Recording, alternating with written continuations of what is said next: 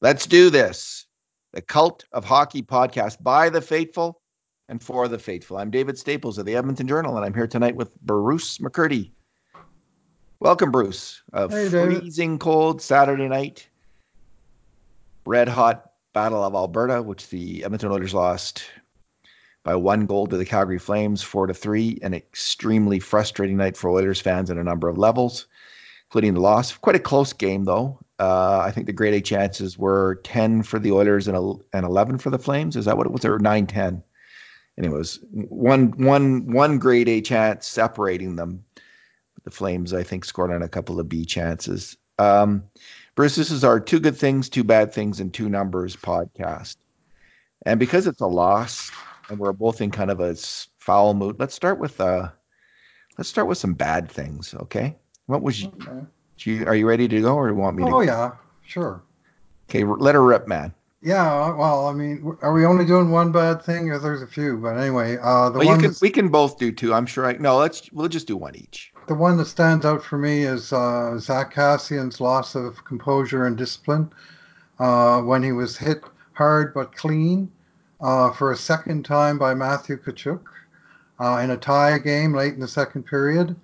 And uh, rather than pick his helmet up and fasten his damn chin, chin strap, he decided to go after Matthew Tkachuk, uh, drop the gloves, and rain punches down on the uh, the guy whose well-earned nickname Turtle uh, was seen yet again.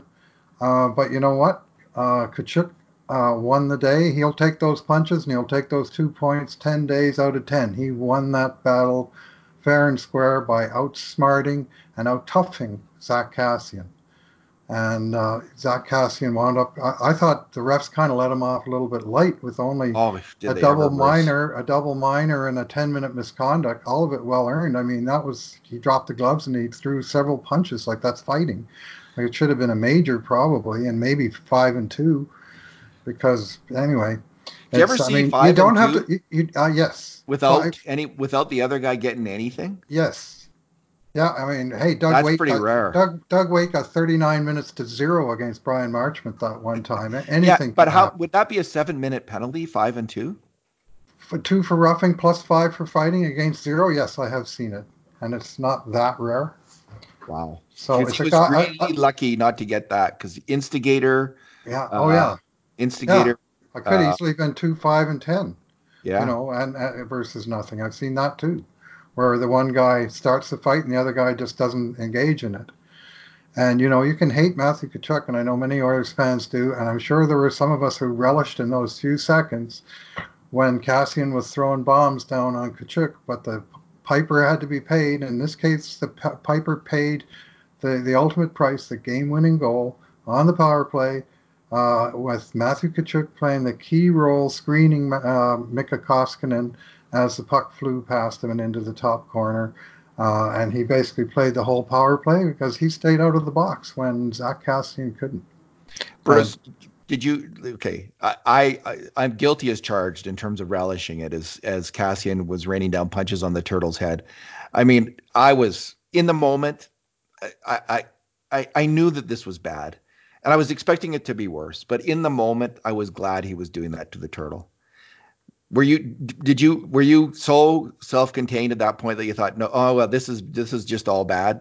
Well, it wasn't all bad. I mean, he did he did la- he did la- he did pop him a few, but you know what? Th- those were clean hits, David. I know like they were. you know, know. it wasn't like Tkachuk was running around hitting guys from behind or slew footing or doing the usual nasty stuff. He nailed Kassian three times in the game, once in each period. Well, could it be Pop- charging, pop- Bruce? That that last one. I mean, Pop, popped Does charging have to be when you smash someone from the front? What if you suddenly spin around and smash them? I mean, it could be charging that last hit. Uh, I know. I don't think it was uh, charging. yeah. either. I I, mean, the refs weren't calling anything. I mean, there was only three no. three power plays in the whole game, two of them were this one loss of discipline by Zack Kassian. And I mean, there were other reasons. I mean, they had 19 minutes to get back in the game, and they couldn't. But you know, it was one of those games. You knew that if they fell behind again, it was going to be a steep uphill climb. And sure enough, there was they were unable to beat Cam Talbot to to tie it up. And you know, I I I'll say this for myself. This is my own discipline, David. uh, instead of breaking a clipboard, as I've done on such occasions in the past, often against Calgary or Vancouver, I had the I had the self discipline to first of all remove my game notes from the clipboard before I crumpled them up and threw them against the wall. Maybe you need some kind of pill- pillow that you can punch with the turtle's face on it, just a turtle pillow. And... There's 20 seconds to go in the third period, and the Oilers can't make a simple pass in the in the neutral zone, and they dump it in, and nobody chases the puck. I mean, come on. Ah, oh, God. And you know what, Bruce? The Oilers, the Oilers, on this was a this in some ways this was a typical Cam Talbot night in that he let in the first in the the Oilers in the first four grade A scoring chances the Oilers had, which took them early into the second period. Like they had a abysmal first period on a certain level when it came to generating grade A chances. They had two, but they scored on both of them, and then they scored on one of their first two in the second. So on three of the first four grade A chances, the Oilers scored. This is Cam Talbot. This is the Cam Talbot we know and grew not to love so much in Edmonton, but they couldn't hold the lead. They couldn't. They just couldn't keep it together. And and about even when they were, I think they were up, and I was thinking, no, they're going to lose this game. There's just some kind of chaotic feel to this game, and the Flames just the the Flames seem sharper. They seem smarter. They seemed edgier. They seemed faster. Um, they were the, the the bounces seemed to be going their way the whole time. And I just had this feeling that the Oilers were not going to be able to, to hold on in that game, and it proved to be true there was no Bruce the pen. I'll get to my bad thing right now. So so that penalty, I'm sure the Oilers were desperate to, to you know, they, I'm sure they all hate the turtle.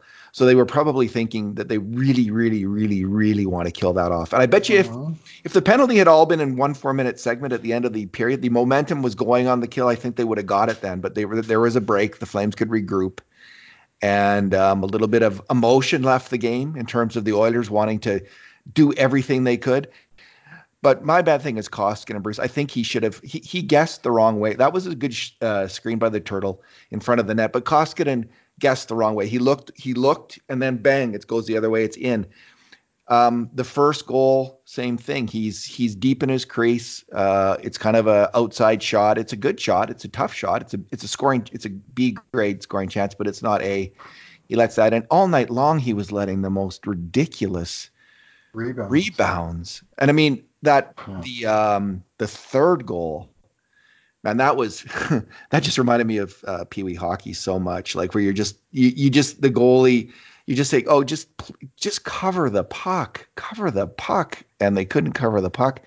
Koskinen was fighting it and bruce uh, I, I don't want to say i told you so because that certainly wasn't the intent of my post today but going into today's game there was this i was thinking koskinen might have a good game because the story, kind of the narrative around him is well, he got overplayed last year and that's why he played so poorly. So you think, well, if he gets a nice big rest, he's going to be really strong.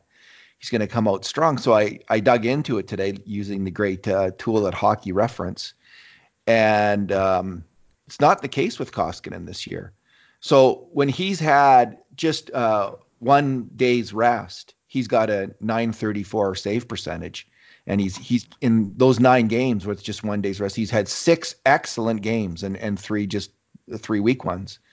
So that's a pretty good ratio for a goalie. Like, but for the rest of the time, uh, let me just look at the number here. In the other seven, is it 17? Yeah, other 17 games that he's played, he's only been sharp in six of them, and in 11 of them, he's been weak. So this is make that 12 out of 18 because tonight he just was. He came out and he made some great saves and I was hopeful, okay, maybe they're through this, but the Oilers were just back on their heels, and of course they had to give up the first goal because of it, and it was deservedly so. They were, you know, the Flames deserved the goal by that point. Gaudreau had had a breakaway, I believe, and um, but Koskinen, he just he was fighting it tonight, and this happens with the goalie, and he was he had he had been I think sick or injured, and he was on a long break, and so this, you know, I hope they go back to him next game because I think he will bounce back from this, and I think if you look at the numbers this year he he doesn't need that amount of rest. So like I can see why they went with Smith so much, but uh, let's get him back in there because he's been their best goalie this year, and they need him. They need him to play well. But he is my bad thing. Yeah, he struggled mightily tonight. And I just thought he was sluggish. You know, it's like he was slow reacting to shots. He wasn't controlling. Like he, the rebounds weren't sticking to him, and he wasn't really controlling them. A lot of them were going into the, the slot. There was two or three times where he lost a rebound, and a Calgary guy had a golden chance and just couldn't hit the net. There was one Sam Bennett there. That was a shot like like it was a nothing shot from outside, and Sam Bennett all he had to do was well, yeah, like he got right around Koskinen, but he couldn't quite pull the puck uh, into the net. And if he did, you know, it was a it was a freebie. And also, you know, he went out of the net to handle the puck, and he kind of standing around there waiting, and a Calgary guy comes and almost strips it off him, and he just it was like he hadn't played for too long or whatever. Or I mean, who knows if he was banged up in that Rangers game like you and I thought he was. But tonight he just didn't look like he was on his game at all. He made some saves, but he never looked comfortable. Hey Bruce, before we move on for off the bad things, I just want to go back to the Kassian one because the other thing that happened there, and again, as he was pounding on Tkachuk, you know, as the turtle was taking it, I was happy. You know, I I wasn't mad at Kassian in that second, although I expected to be bad. But one of the repercussions from that is um, the Oilers have had two good lines going, sometimes 3 mm-hmm. good lines when the Archibald Shea, yep. Shea and Nygard line is going. And Kassian, he's become a really valuable player for the Oilers. Not in this game, but he took himself. He was out of the game at a really key point of the game, and it threw off Oilers' lines. It didn't, you know, I, there wasn't a lot of um, offensive generation. Let me just look in the third period here. Um, yeah, McDavid was he and Neal created one chance, um, grade A chance in the third, but that line could have done a lot more. I think they could have had the one-two punch going, and they didn't. They just had the one punch going, and and that so an, another real downside of Kassian uh, foray there was um, it set the oils back the oil back in terms of any comeback attempt in the third period. Bruce, what's your good thing? Well, I got to go with the goal by Connor McDavid, uh, one that put Edmonton ahead two to one in the first period. And it was actually um, Calgary's seen this goal before. Cam Talbot has seen this goal before. Uh, it was the first game after the playoff season in 2017-18 when Edmonton shut out Calgary 3 nothing and McDavid scored all three goals and Talbot got the shutout and it looked like they were off and running on another team. oh, I remember year. that now, yeah. And McDavid's second goal in that game was just like this one, where he just raw speed turned what seemed to be sort of a, a neutral zone rush into a breakaway because nobody could. And he, and he did the same thing where he cut across the front of the net and then shelved it back to the short side, right in the top, popped it right over the uh, netminder's uh, um, uh, glove side right in the top corner, almost identical move and shot uh, as that one. Uh, and it was basically an unstoppable goal. There was nothing Cam Talbot could have done to stop that goal because he had to he had to move with McDavid going across the crease, and then you know when he puts a puts a shot from that range right into the top corner, going at that speed when the goalie's pushing off on the on the foot that he needs to be uh, able to move back to that corner. just no chance. And uh, that was just an elite skill, uh, uh, elite skill play at a ridiculous rate of speed. Bruce, when he's moving that fast, and they said on Hockey Night in Canada, I believe it was 44 kmh, if I'm not mistaken. um, when he's moving that fast, he adds about 10 percentage points in terms of the difficulty of the shot. So he turns like a 30% chance into a 40% chance, oh, or a 15% chance into a 25% chance. And we've actually had to adjust, like, because we are we're grading grade A scoring chances. And if we're completely honest in judging McDavid, is he's charging down the wing and gets off a shot, it has a much higher chance of of going in because he's moving so fast. The goalie has a hard time tracking it as compared to other players. And that was, I mean, that was obviously that's a that's a case where you, are right. It's like it becomes that was like a well, a normal player might have had a 30% chance, and that was like an 80% chance uh, for McDavid when he when he took that shot. It's just because when he goes to the forehand, the goalie's got to think he's going to beat me to the far post. Like he's going to come ac- right across the crease and he's going to beat me to the far post, post and wrap it around me. So he's got to go that way and then the misdirection, just putting it back in the other direction, mm-hmm. you're done. Like there's yeah. there's if he executes that, because he's tried that at other times and he hasn't been able to execute it. But when he executes that shot, it's it's as close to a sure thing as you're going to find for a goal. I mean, there's obviously open net tap ins. Uh, so that was your good thing. Okay, my good mm-hmm. thing, Bruce, is um, I'm just enamored actually with the Draisaitl, Nugent Hopkins, and Yamamoto line. And I was trying to think like why do why do these guys work so well together? And it's like blindingly obvious, of course. They all love to pass, and they can all really pass. They can all really pass the puck, and they love to pass the puck. And they're starting to have that feel of, to me, a European line. You know, one of those, or the or the Hull Hedberg Nilsson, like one of those great passing attacking lines where they're really moving it around well. And, and I hope to goodness gracious that they keep this line together because it is it is really uh, the goal that they scored. Uh, Yamamoto's Draisaitl's hard charge up the ice puts it over to Yamamoto. Yamamoto cross seam to Nugent Hopkins. We're going to start to see that I think more and more. These guys really are. They're all smart. They all pass the puck so well. They they all they you. I think they like playing together. I think for the first time I'm seeing Draisaitl enthusiastically playing with two other players, one of them not being Connor McDavid.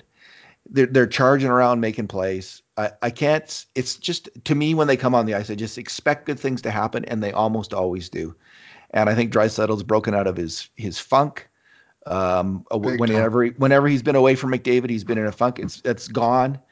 This is working, and it's and it's it's like a it's a godsend for Oilers hockey fans because we needed a second line, and this is it. Wow, this is this is fantastic. Yeah, yeah. All all three guys uh, had it going on tonight for a big part of the game. Uh, I thought Yamamoto had a terrific game. He he was the the one Oiler that managed to draw a penalty. Uh, he earned a, an earned and well earned a pair of assists with uh, I believe both uh, primary assists on the two goals by Nugent Hopkins but with good sharp passes to uh, Nuge and good uh, shooting position. Uh, he made a number of uh, number of good plays on the puck uh, in the defensive zone and also uh, in the on the attack. Also, just good at getting a stick on, you know, like like getting a piece of a of a clearing shot that might have been an icing, but instead he you know he tips it into the zone because he's got a good good stick. So you know, lots of little details like that, but the kind of details that uh, sometimes you don't see in a young player's game. And that's that's the really encouraging part is that this guy's 21 years old and he's coming up and he's looking like a pretty polished hockey player. Uh, and of course, Nuge, uh, uh, well, they got a little lucky on the second one to say the least, but the uh, the first one was an absolute snipe uh, that beat uh, Talbot glove side. And uh, Draisaitl, uh, other than you know, every once in a while he'll do that thing, and you're going to go, "Don't do it, Leon! Don't!" Oh, he did it.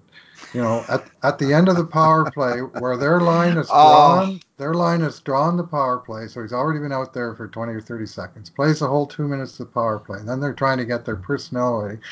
And that's the time that he decides to make a blind backhand pass across the opposing blue line, leading to an instant jailbreak and a great chance from the slot for the other team. And I don't know what it's going to take to get that out of his game because I, was, I mean the the payoff sometimes those passes work so beautifully that the temptation obviously is too strong for him to resist. But it's something that he's got to buff and polish and pick his spots as to when to do that and more importantly when not to do that. And that was one of those times not to do that. I, I every I time at the end of screaming at my TV at that every time Don't. at the end every time at the end of a long Draisaitl shift where he's been on the ice too long and he's taking the puck through the neutral zone I'm on like pins and needles. Like, is he gonna just dump it in like he should? Is he just gonna dump it in, or is he gonna do something and turn it over? Because half the time he turns it over. So I, am the same with and, and on that play, and on that play, as as as he turns it over, I'm I'm just telling, just just skate right out, get off the ice, Leon. Just because don't even don't even try it because we just know I just know you're gonna laze back into the play, which he did. Just just go straight off the ice and get someone who's fresh out there because you're you're no good to the Oilers anymore. Like you're, you're done so you you might get back in the play and stand there, but again, for such a fantastic player, this is uh, this is something that is both starting to drive us crazy it's and has for some time. It's an Achilles heel for sure, and I wonder if his brain gets tired after a long shift or something. That's a that's just a poor decision. It's not just that he didn't execute the pass; it was just it was a bad idea. The pass was never there. He couldn't even see what was there because he was wheeling and firing it across the slot. But maybe when the uh, uh, that said, as mistakes by Oilers in this game goes, that one doesn't even make the top ten. I don't think. Sure. Well, you said Achilles heel. Maybe when the goddess dunked him in the drip river, she held him by the head. Not well, I don't quite want to go there with this player because he sure does make a he sure does make a lot of good things happen. That was but, fortunately most people uh, don't understand mythology, yes. so they won't understand just how nasty a comment yeah. that was. Really, but uh, I just I was just joking. Yeah. Okay. Uh, he is a very smart hockey player. I think you're right. Maybe it's like a, a lack of oxygen at the right at the end of three minute shifts. Imagine that. Uh, okay, where are we, Bruce? Where? Oh, I want Yamamoto. I want to just one final comment about Yamamoto here. Mm-hmm. Such a relief to see him develop as a player because the Oilers they had drafted two years in a row wingers in Puljujarvi and Yamamoto, Bruce. And if they had struck out on both, it would have been frankly, it would have been a kind of a disaster for the franchise. They needed one of those. They need one of those guys to step up into the top six. And for for a while there, kind of like this summer, heading into the year, when it looked like that it might not happen for either of them, it was like kind of depressing. Like you just you can't miss. NHL franchises can't miss on top picks like that and and survive uh, over the long haul. They can't compete ex- ex- in the playoffs for the playoffs and in the playoffs if you don't hit on draft picks. So, you know, after he was drafted, he remember he had looked so spectacular in that August summer showcase, just like Broberg did this mm-hmm. year. Yep. Yamamoto had just been he he just we'd all been over the moon crazy with how how fantastic he looked in the summer after he was drafted in that August showcase. He just looked this you know the second coming of like Denis Savard. So um he's not going to be that, but it looks like he might be quite a fine hockey player. Man, if he doesn't get hurt, and that's like knock on my uh, wood here, my computer, whatever it's made out of. Um, there's no like what have we seen? Six games in a row? Like you, you can't i don't think he's faking it. It's not like he's getting puck luck. I'm not talking about his point scoring. Just every aspect of his game is just really strong right now.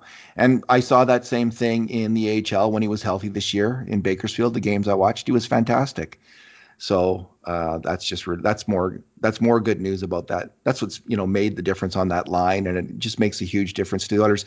Changes their whole trade program, Bruce. Suddenly, oh, sure, yeah. Who, who you know you don't need necessarily if you're if you're in a playoff hunt, you don't need to make that trade for the second line winger. You can focus on maybe the third line two way center if that's what you think you need, or something else. Who knows what? Maybe they maybe they're not going to make need to make any trades if the whole team's playing well, but uh, we'll see. Bruce, what is your number? Uh, I'm going to look at the face-offs tonight and the face-offs by period. Now, there was a graphic early in the first period that said Oilers won seven out of eight, and they had the puck a whole lot in the first period. And in fact, in the first period, they won 12 and lost four. Uh, then in the second period, it was kind of 50 50.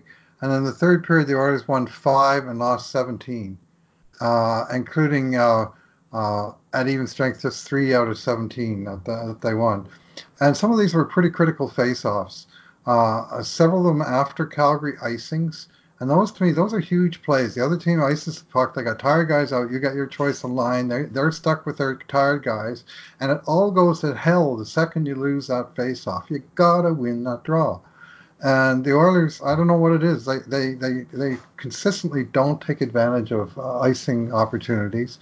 Uh, same goes on the power play or the end of the game, empty net. Like there was a lot of face-offs in Calgary territory uh, in the final frame, and Edmonton just was unable to uh, get and maintain possession of the puck off of too many of those draws. And that was, um, I mean, it's just one number out of many, I'm sure, but it was one that caught my eye. And then when I look at the actual face-off summary report, it backs up what I saw, which was Oilers dominating in the first, getting dominated in the third when the game was really on the line. Fair enough. All right, my number is uh, four, and that's the number of major mistakes on grade A scoring chances against that Adam Larsson made this game. He started out pretty. Oh. Uh, he got beat on the breakaway by Gaudreau, as, as I recall. Uh, he just had a rough game. What did they ever let him get away with a lot of cross checking? I guess they've decided for a while that they were cracking down. I think at the start of the 2017-18 season, they said no cross checking, and they were, Larsson was drawing a lot of penalties, but he was just absolutely thumping guys into the back all game long. But there's some games where his uh, foot speed is exposed a little bit, and this was one of them where the the other team, if he's not totally totally in sync and totally on his A game, Larsson can can be a defensive liability at times and this was one of those occasions where he had a pretty some rough moments. Um, he was on the first goal. He, he and Klefbom allowed the pass into the slot initially. Um, he deflected the puck in off his body. It went. It looked like it went off his body on the second goal. Um, and he, there was other other mistakes he, as well. He was hundred miles out of position on the Gaudreau breakaway, like yeah. a minute and a half into the game. Yeah, I don't know where you don't he want thought that, he was eh? going in the neutral zone with Johnny Gaudreau. You know that guy. I mean, we should know who he is by now. And he got in behind uh, Larsson for a break, great breakaway chance and the obligatory rebound chance. Give Koskinen credit; he came up with those saves, but uh, that was, uh, you know, there was there was a few too many weak links in the Oilers uh, in tonight's game, unfortunately, and cost them it's going to be interesting. I mean, as the defense goes forward, they're going to have some choices to make because they're going to have to clear some salary. They've got to sign Ethan Bear. They're going to have to sign Kailer Yamamoto. It looks like, like if this continues, and I think it's gonna. Um, this is the good news, right? They have these good young players that are going right. to command, that are coming up and are going to command some salary. And you don't want to lose those guys. You don't want to be like Chicago had to shed a lot of these great young players. So the Oilers have to be very careful uh-huh. uh, not to overpay. And they're in a position right now where uh-huh. they're not really tied into, other than the Neal contract, right? They're not really tied in long term into a really bad contract. I don't believe right. they're not. So they have one, which is not bad. That's not bad for an NHL team. Most NHL teams have one, and, and Neal obviously is is paying. You know, he's living up to his contract this year, but who knows what's going to happen going forward. But so Larsson's making four, Russell's making four, Matt Benning's going to have to be signed. I mean, I think we're going to see at least one of those players um, gone, and uh, we'll see what happens with Nurse, how much he's asking for, and whether they can fit him in. Because, you know, I've been watching Evan Bouchard, Sean Patrick Ryan, who writes for the Cult of Hockey, uh, recently watched the has been watching uh, Bakersfield. Evan Bouchard is really coming on. His defensive game's coming together, and he's going to be ready next year, I think uh, mm-hmm. to play in the NHL. He's such a fantastic passing. Mm-hmm. I mean, the thing about Bouchard, even when he passes it, like you know, those little passes off the boards. Every pass he makes are on the stick, but even those little ones off the boards are right on the guy's stick. He, he's like a, the perfect pool player. Um, and it, but his defense is getting better. His gap control is getting better. So um, yeah, it's going to be interesting to see what happens. Yeah, the the Bouchard situation to me that might be a little bit of a uh, uh, a factor in the Ethan Bear negotiations. Uh, they they might be a little more inclined to do a bridge deal for Bear yeah. uh, while they're trying to figure out what they got in Bouchard.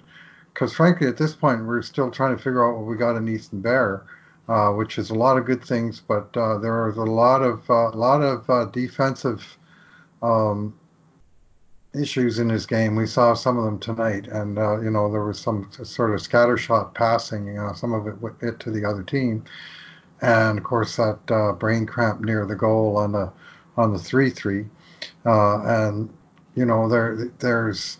Um, the game is looking a little bit fast for him right now, and I'm fairly confident he's going to get over it. But uh, let's just say this: I wouldn't sign him to an eight-year contract next week. I mean, let's let this play out and let's see what we got at the end of this impressive rookie season that he's had.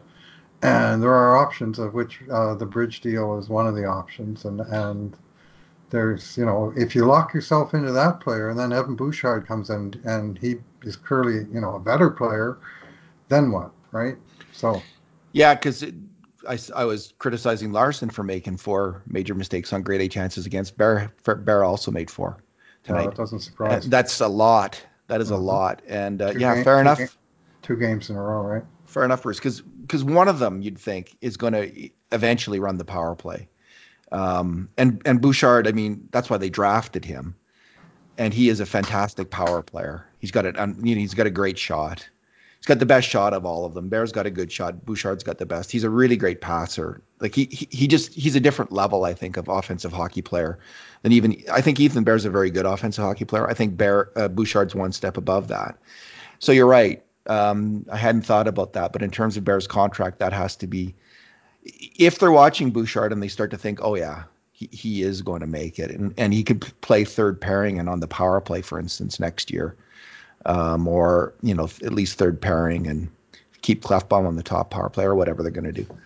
Yeah, it's there's lots of options, and I just hope Ken Holland is very very wise in where he distributes that money. So like this is this all comes into play like with contracts like Nurse and Kassian and and the, the veteran players. How much can you afford uh, mm-hmm. for these players when you do have talent coming up?